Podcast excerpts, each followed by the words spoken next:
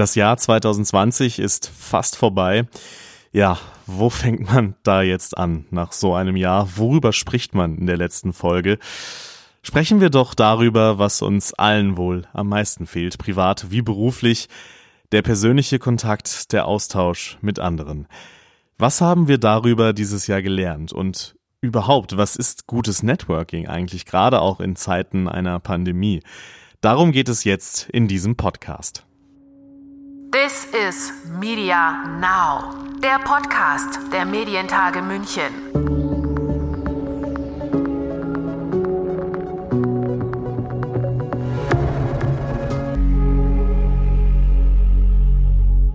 Mein Name ist Lukas Schöne und ich begrüße Sie an dieser Stelle zur letzten Ausgabe unseres Podcasts für dieses Jahr. 2020 wird in die Geschichte eingehen. Das wurde von anderen Jahren in jüngerer Vergangenheit vielleicht auch immer wieder mal behauptet und oft genug war das dann mehr oder weniger eine Phrase, aber dieses Mal stimmt's natürlich. 2020 das Pandemiejahr. Im Rückblick werden wir irgendwann mal bewerten, wie das Virus unsere Gesellschaft verändert hat, wie politische Systeme für solch eine Krise gewappnet sind, welche Fehler politisch und gesellschaftlich gemacht wurden und so weiter. Aber diese Krise trifft uns alle auch ganz persönlich. Keine Kontakte, keine Begegnungen, zumindest nicht physisch. Privat und auch beruflich war das eine große Belastung und eine große Herausforderung. Denn gerade eine Branche wie die Medienbranche lebt natürlich vom Austausch, vom Networking. Welchen Einfluss da Corona hatte, darüber sprechen wir später im Podcast noch mit Jim Sengel vom Mediennetzwerk Bayern. Jetzt schauen wir erstmal etwas grundsätzlicher auf das Thema.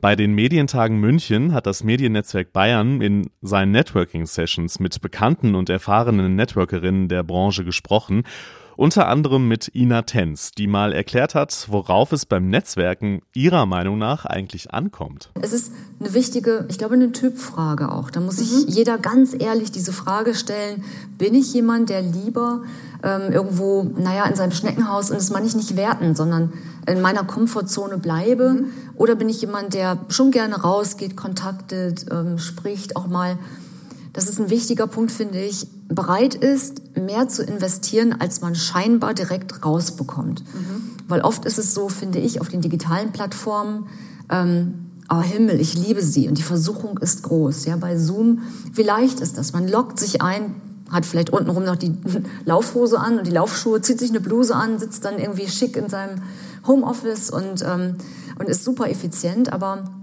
es fehlt einfach diese persönliche Ebene. Wenn man dann, ich weiß nicht, ob jemand von euch, von Ihnen mal die Erfahrung gemacht hat, wenn man diese Menschen, die man nur über Zoom kennt, dann plötzlich mal im echten Leben trifft, dann gibt es ja so ein Aha-Erlebnis. Ja? Das ist dieser Moment, oh Mensch, der ist ja viel größer, als ich dachte, oder der hat ja so ein herzliches Lachen. Bei Zoom sieht man natürlich, was ist ja auch Sinn der Sache, starre Bildschirme, zweidimensional vor sich, man hört eine Stimme und jeder ist hart an der Sache, ist ja auch gut so. Aber ähm, es fehlt die persönliche Ebene. Mhm, und ja, ich persönlich bin jetzt nie auf die Idee gekommen, mit jemandem da mal zu vernetzen, außer über das Projekt oder eine fachliche mhm. Ebene. Natürlich lernt man da auch Leute dann kennen und sieht, Mensch, der macht top Arbeit und es funktioniert auch. Das ist auch Vernetzung. Nur ich glaube, belastbare Netzwerke ähm, entstehen durch persönliche Kontakte und dadurch, dass man auch bereit ist, mehr manchmal vielleicht zu investieren als man scheinbar direkt zurückbekommt. Ina Tenz ist gerade in der Audiobranche sehr bekannt, hat eine lange Karriere beim Radio hinter sich, war unter anderem Programmdirektorin bei Antenne Bayern und ist jetzt Unternehmensberaterin bei ABC Communications. Sie plädiert, wohl auch wegen dieser vielen Erfahrungen, für Folgendes. Ähm, die Wegbegleiter, die man hat bei den einzelnen Karriereschritten. Mhm. Das sind oft die guten Netzwerkkontakte, die man dann später hat im Laufe seiner Karriere, weil alle ja irgendwo dann hoffentlich äh, weiter hochklettern, also nicht alle, aber viele. Und ähm, das ist eben auch, wenn man eine gemeinsame ja, Kindheit hat im Radio, hat es mir immer sehr geholfen, mit den Kollegen auch weiterhin vertrauensvolle Kontakte zu haben. Und es sind viele, ganz viele, die heute auch noch in, in Radiosendern hocken, sitzen, die also wir haben zusammen teilweise in anderen Sendern gearbeitet und das verbindet auch. Das schafft eben auch das, was Sie vorhin sagten, Vertrauen. Ja, so ein bisschen nach dem Motto, man sieht sich immer zweimal im Leben. Man sollte aber nicht nur in seiner eigenen Branche unterwegs sein. Was hilft, sind auch branchenübergreifende Treffs. Also, dass man mal mit seinem Team woanders hinfährt, Fragen stellt, sagt, wie macht ihr denn das? Können wir von euch lernen? Kommt auch mal wieder. Entweder in der eigenen Branche oder auch branchenübergreifend. Also, dass man mal in eine sogenannte Digi-Bude fährt und guckt, wie können die das denn machen? Oder ganz hilfreich, ich war mal auf einer ganz spannenden Reise ähm, nach New York, wo wir dann wirklich die großen digitalen Companies besucht haben, also von Facebook über äh, über Instagram. Wir waren da ähm, bei, bei Google und YouTube-Studios und man bekommt so viele Ideen zurück und sieht, welche Geschwindigkeit das Ganze da hat. Ähm, das war natürlich hilfreich für den ganzen Input, den ich dort bekommen habe, aber auch die Teilnehmer, die mitgefahren sind. Der Austausch war genauso spannend und auch dieses Netzwerk ist nach wie vor sehr interessant. Also auch mit einigen habe ich teilweise heute noch guten Kontakt. Für diese branchenübergreifenden Kontakte, da hat das Mediennetzwerk Bayern übrigens auch eine Veranstaltungsreihe, nämlich Media Meets, also die Medienbranche trifft eine andere Branche, um sich auszutauschen. Das Ganze lief Anfang Dezember das erste Mal digital. Media Meets Data Science. Da gerne mal auf der Homepage des Mediennetzwerk oder in der digitalen Mediennetzwerk Bayern Community vorbeischauen. Viele praktische Netzwerktipps hatte bei den Medientagen auch Christiane Wolf dabei. Sie ist PR- und Kommunikationsexpertin und war zuletzt zuständig für die Unternehmenskommunikation bei Serviceplan. Was bedeutet es wirklich, ein guter Netzwerker zu sein? Ich glaube, es gibt viele Menschen, bei denen ist so dieses Thema Netzwerken erstmal nicht so positiv besetzt, weil man denkt, das hat was mit, oh je, jetzt gehe ich auf eine Veranstaltung und dann nervt mich jemand, weil er irgendwas von mir haben möchte. Ja? Also ich glaube, es gibt schon noch viele Menschen, die dieses Netzwerken gar nicht als so positiv empfinden. Ja. ja? Also die sagen dann, oh Gott, jetzt muss ich wieder auf so ein Event gehen und mit Menschen sprechen, die ich gar nicht kenne oder so.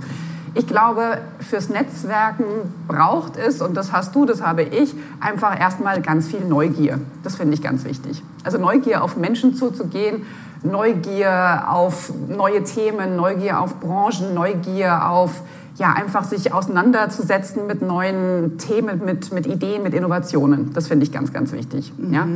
Dann als nächstes, finde ich, ist ein ganz großer Punkt, dass wir uns auch selber ja, wahrnehmen als jemand, der anderen auch etwas gibt.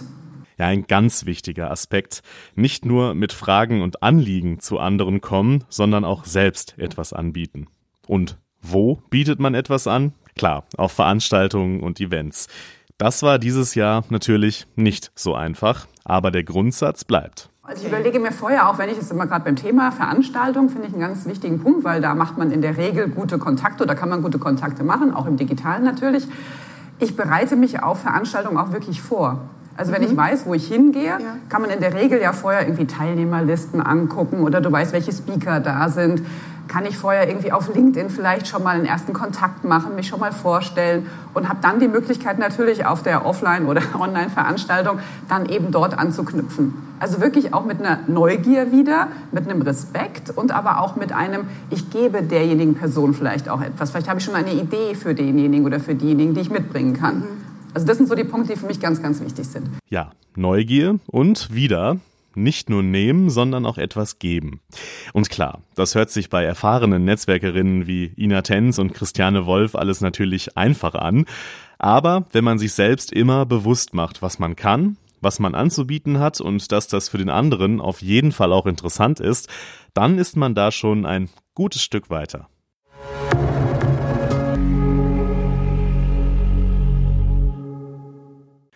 So viel zu den allgemeinen Überlegungen zum Thema Networking. Aber die Corona-Situation gerade wird uns im nächsten Jahr ja auf jeden Fall auch weiter noch begleiten und stellt bei dem Thema vieles auf den Kopf. Deswegen ist es wichtig, dass wir uns auch weiterhin Gedanken machen, wie Vernetzung im digitalen Raum aussehen kann. Denn wahrscheinlich wird einiges davon auch über diese Pandemie hinaus Bedeutung haben. Gedanken macht sich natürlich auch das Mediennetzwerk Bayern, denn da gehört es, kann man sagen, zur DNA, Networking und Austausch zu ermöglichen, um so Innovation und neue Ideen entstehen zu lassen. Mitverantwortlich dafür ist beim Mediennetzwerk Bayern Jim Sengel, der das Team Vernetzung und strategische Partnerschaft leitet, dem unter anderem auch ich angehöre. Und er ist mir jetzt zugeschaltet. Wir haben also mal wieder einen Gast im Podcast. Sehr schön. Hi Jim, grüß dich. Hallo Lukas. Jim, für uns als Mediennetzwerk, das darf man ja, glaube ich, so sagen, am Ende dieses Jahres war 2020 ja auch alles andere als einfach. Austausch, Begegnung, Vernetzung, all das, wofür wir ja so stehen, ist von Corona mit am meisten beeinflusst worden. Wie hast du dieses Jahr erlebt unter diesem Gesichtspunkt, unter diesem Aspekt? Ja, ich glaube, das schönste Bild davon kriegt man, wenn man sich überlegt, wie unser Einstieg da drin war. Also wir haben im Februar das mitbekommen, im März kam dann der Lockdown und die erste Reaktion ist, wenn man netzwerkt natürlich und wir machen hauptsächlich physische Veranstaltungen, war Wahnsinn. Das kann doch nicht sein, das kann doch gar nicht mehr gehen. Dann relativ schnell, okay, wir machen das digital und haben gemerkt, bei den ersten beiden Veranstaltungen, da kommen richtig viele Leute. Dann gab es so eine fast eine Euphoriephase, eine kurze, und wir haben gedacht, boah, ja, und jetzt ist der digitale Shift da und jetzt geht's noch besser als vorher, wir erreichen noch mehr Leut Leute. Und wie das dann manchmal so ist, äh, wenn auch diese Euphorie vorbei ist, merkt man dann, okay, aber wie geht's weiter? Wie, wie kann man das verstetigen? Wie konsolidiert sich das? Und dann wurde relativ schnell klar, ähm, ohne diese physischen Veranstaltungen fehlt was. Da kommen wir vielleicht noch drauf zu sprechen, was da fehlt. Und wir müssen da weiterarbeiten. Also einfach nur digital zu adaptieren, was man vorher mit Veranstaltungen gemacht hat, reicht vor allem dann nicht, wenn man will, dass sich die Leute vernetzen können. Denn das ist fast äh, klar für, für jeden, der da kurz drüber nachdenkt, wenn ich keinen treffe zufällig bei so einer Veranstaltung und es nicht danach noch eine halbe, dreiviertel Stunde man zusammensteht und über das spricht, was man gerade mitgekriegt hat, dann fehlt was. Du sagst, es fehlt was. Was ja. fehlt dir denn am meisten? Also mir fehlt eigentlich ähm, dieser zufällige Kontakt. Und zwar zufällig meine ich, ist es nicht zufällig, dass sozusagen ich und die Person, die sich dann da dort neu kennenlernen, auf diese Veranstaltung gegangen sind. Aber es war nicht vorher klar, dass wir miteinander sprechen. Und es ist oft so, dass man zufällig an dem Tisch steht oder zusammen an der Kaffeekanne und sich noch einen holt. Ähm, und dann sich irgendwie aus so einem Seitenblick oder, oder man, man belauscht ein Gespräch und hört, auch die haben genau das spannend gefunden, was ich auch spannend gefunden habe. Und dann entsteht dieser Moment, und dann kann man einsteigen und dann entwickelt sich ein Gespräch und dann beginnt was.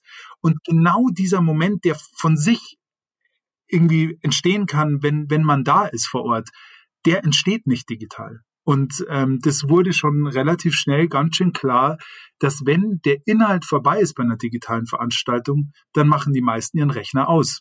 Mhm, also das hat nicht funktioniert. Was hat denn funktioniert? Also was waren für dich so die großen Erkenntnisse zum Thema Networking im digitalen Raum? Also was immer noch funktioniert, ist natürlich klar der Inhalt. Also die Leute kommen, wenn ein guter Inhalt da ist. Ähm, Vernetzung aber in der Art, wie ich sie gerade beschrieben habe, funktioniert nicht. Ähm, was die braucht, einen Ort. Wir haben, äh, und jetzt ein kurzer Werbeblock von uns, wir haben eine digitale Community, bauen wir gerade auf, weil wir gemerkt haben, es muss auch im Digitalen einen quasi Raum geben, wo diese Menschen sind, wo man sie sehen kann, damit ich zumindest die Chance habe, einen Überblick gut zu kriegen, wer ist da, vielleicht sogar ein Bild von der Person sehe und so ein bisschen, was interessiert die Person und was macht die. Weil dann habe ich zumindest schon zwei Anlässe, sie anzusprechen. Einmal, offensichtlich hat sie das Thema dieser Veranstaltung interessiert und ich weiß ein bisschen was über die Person und dann kann ich sie ansprechen. Und wir haben das jetzt so gelöst, dass wir sagen, so einen direkter Telefonanruf gleich ist vielleicht schon ein bisschen zu viel. Ja, wenn man jemanden noch gar nicht kennt, einfach so anlasslos sprechen ist schwierig. Aber man kann die Leute anschreiben ähm, und schon mal äh, so einen Erstkontakt anfangen. Und das haben wir jetzt gemerkt in den ersten Zügen, das funktioniert jetzt. Also, dass Leute eine Information haben über die anderen Teilnehmer und eine Chance haben, die relativ einfach und schnell zu kontaktieren. Hm, ja, also der Anlass muss einfach klarer sein im digitalen Raum. Ich kann kurz berichten, ich war vor kurzem noch auf einer digitalen Veranstaltung, wo es so eine Art Speed-Dating-Tool gab, was man ja bei der einen oder anderen Veranstaltung dieses Jahr gesehen hat. Und ich finde, das funktioniert irgendwie einfach nicht, wenn man nicht weiß, wer erwartet einen da, wer kommt da und bis man da erstmal die Basics geklärt hat, also wer bist du eigentlich, was machst du und wo kommst du her, ist womöglich die Zeit schon um und die nächste Session beginnt oder so. Es fehlt einfach der Anlass und das ist äh, tatsächlich im digitalen eine große Herausforderung. Und oft ist es ja so, ich knüpfe in der persönlichen physischen Begegnung einen neuen Kontakt und pflege ihn dann ja digital weiter sozusagen. Wie knüpfe ich aber jetzt digital neue Kontakte? Geht das überhaupt? Da ist vielleicht ein Beispiel von dem Speeddating ganz gut, weil du hast dir gesagt, dir hat eigentlich die Zeit gar nicht gereicht, warm zu werden, weil du ähm, relativ mühsam ähm, dir erarbeiten musstest, wer ist da da und ein Gefühl für die Person kriegen. Und da wird einem, äh, finde ich, relativ gut klar, welche Stärke eigentlich in diesen ganzen Sachen liegt, die nonverbal laufen. Und damit meine ich nicht nur Gestik und Mimik, sondern ich meine auch, wenn ich noch gar nicht mit einer Person gesprochen habe, wie kleidet die sich, wie bewegt die sich, ähm, mit welchen Leuten steht die zusammen. Und das jetzt gar nicht so ähm, sozusagen irgendwie bewerten, sondern eher, das gibt mir einen Eindruck, das gibt mir schon Informationen und da kann ich mit meiner Erfahrung dann oft schon was rausziehen und weiß schon, wie ich jetzt das Gespräch gleich anfangen werde. Wenn ich das alles nicht tun kann, dann habe ich eben, wie du es ja gemerkt hast, ganz schön viel damit zu tun, erstmal irgendwie warm zu werden und irgendwie einen Anlass zu finden. Und da ist total viel verschenkt. Und ich glaube auch, oder man kann es wahrscheinlich schon fast sagen, das hat dieses Dreivierteljahr, Jahr jetzt wirklich gezeigt, Leute in der großen Gänze mögen es nicht besonders gern, anlasslos sich zu vernetzen. Ja, Anlass ist das wirklich Entscheidende im Digitalen, der klare ja, Anlass. Absolut. Jim, werden wir mal etwas grundsätzlicher und gehen ein bisschen weg von den Auswirkungen von Corona. Netzwerken, das ist ja für viele irgendwie ja so ein, so ein Must-Ding. Ne? Also das muss ich irgendwie machen, um meine Karriere mhm. voranzutreiben, um Leute kennenzulernen. Aber Netzwerken kann ja so viel mehr sein. Ähm, was ist für dich gutes Networking? Oh, das ist, äh, also sobald ich das zu 100 Prozent weiß, schreibe ich ein Buch und werde reich als äh, Schriftsteller, aber ich bin auf dem Weg dahin. Dann lade ich ähm, dich auf jeden Fall nochmal ein. wunderbar, wunderbar. Ähm, ich würde sagen, ähm, der Teil Karriere ist aber ist völlig okay. Ähm, das ist ein vielleicht nerviges Beiwerk ähm, für manche, aber das ist okay und das hilft auch tatsächlich, denn ähm, es ist so, Leute, die ich kenne, ähm, helf, können mir gut dabei helfen, ähm, wenn ich weiterkommen will, nämlich wenn die eine Verwendung für mich finden. Also zum Beispiel, äh, die Fälle gab es auch bei mir im Netzwerk natürlich schon oft. Ich werde gefragt, du, hey, wir suchen Person XY für Stelle äh, Z und ähm, dann kann ich sagen, ja klar, da weiß ich zwei, drei Leute, die empfehle ich euch mal gerne weiter, sprecht doch mal mit denen. Also ja, das ist gutes Netzwerken, das ist auch okay. Dass es manchmal leer nervt, glaube ich, hängt damit zusammen, dass wenn man es nur als Karriere betrachtet und nur so ein, ich muss mich an Leute anbiedern, um da gut anzukommen, dann glaube ich auch, ist es eher anstrengend und auch immer mit so einem Druck beladen. Wo man, glaube ich, den Ansatz besser findet, ist, wenn man zum einen äh, die eine Unterscheidung macht. Es gibt quantitatives Netzwerken, das ist sich bekannt machen, also viele Kontakte, viele Veranstaltungen, ähm, Karten verteilen so ungefähr ein wichtiger Aspekt, aber ein viel noch viel wichtiger ist der zweite, nämlich das inhaltliche Vernetzen und der kann unglaublich viel Spaß machen und da würde ich eigentlich allen empfehlen, für die Vernetzen noch eher so ein Pflichtprogramm ist, versucht das mal. Also fragt mal Leute ganz gezielt, was sie machen und fragt mal tiefer als nur, ähm, äh, was machst denn du so, sondern stellt mal zwei, drei Nachfragen und geht ein bisschen ins Thema rein. Das hat zwei Effekte. Effekt eins, ihr kriegt echt ein ganz gutes Gefühl für die Person, was später total helfen kann, wenn man sie wieder trifft. Und Effekt zwei, ihr könnt auch der Person in so einem Gespräch klar machen, hey, ihr nehmt Anteil, ihr versteht was deren Thema ist.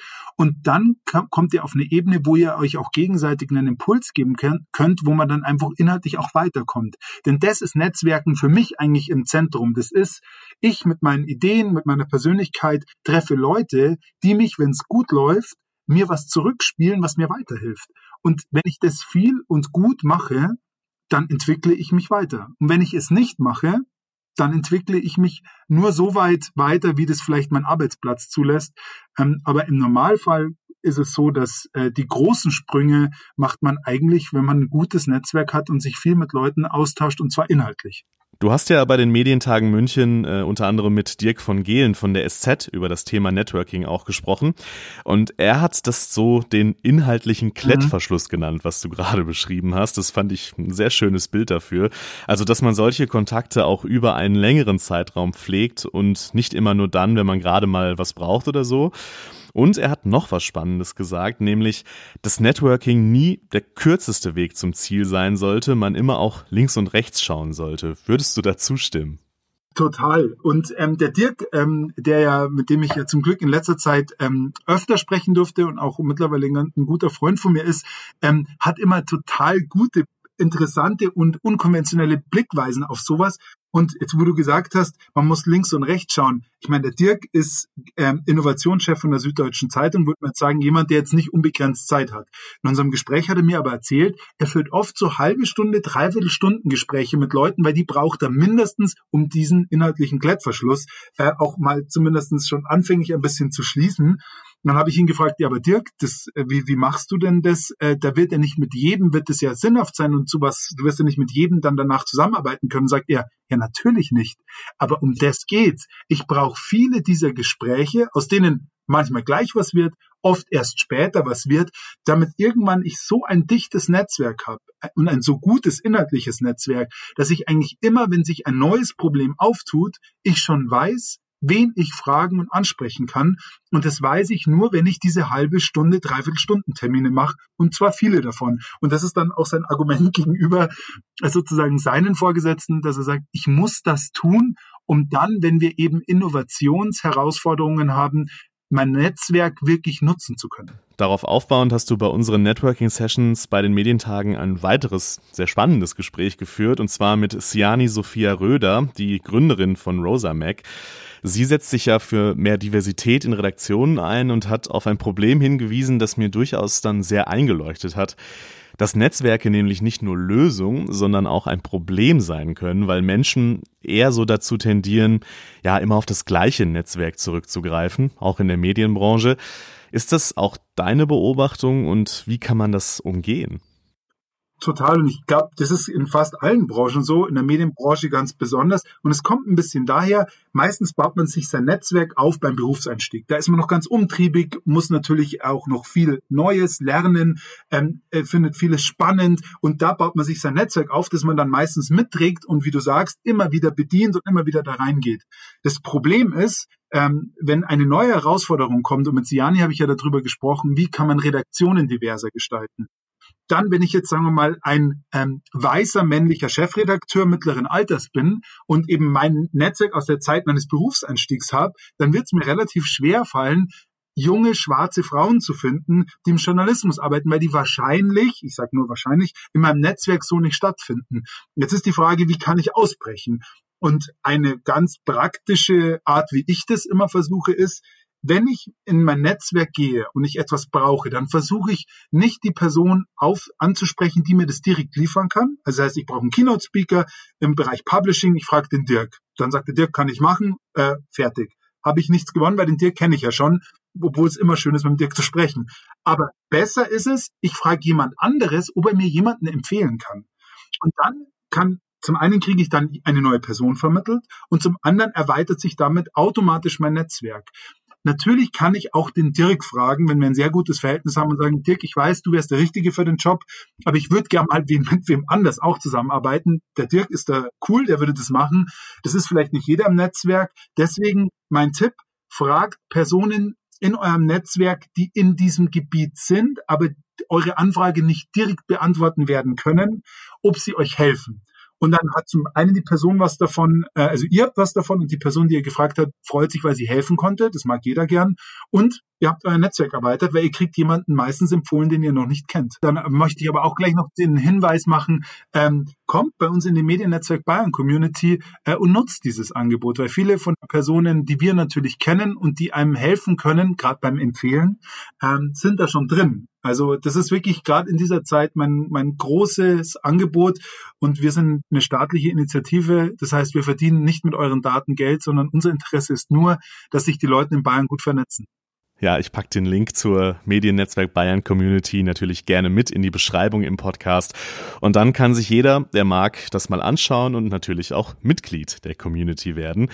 Vielen Dank, lieber Jim, für das Gespräch. Ich denke, da waren einige spannende Insights zum Thema Vernetzung und Networking dabei und es wurde denke ich auch klar, dass so viel Potenzial in dem Thema steckt für Innovation und neue Ideen.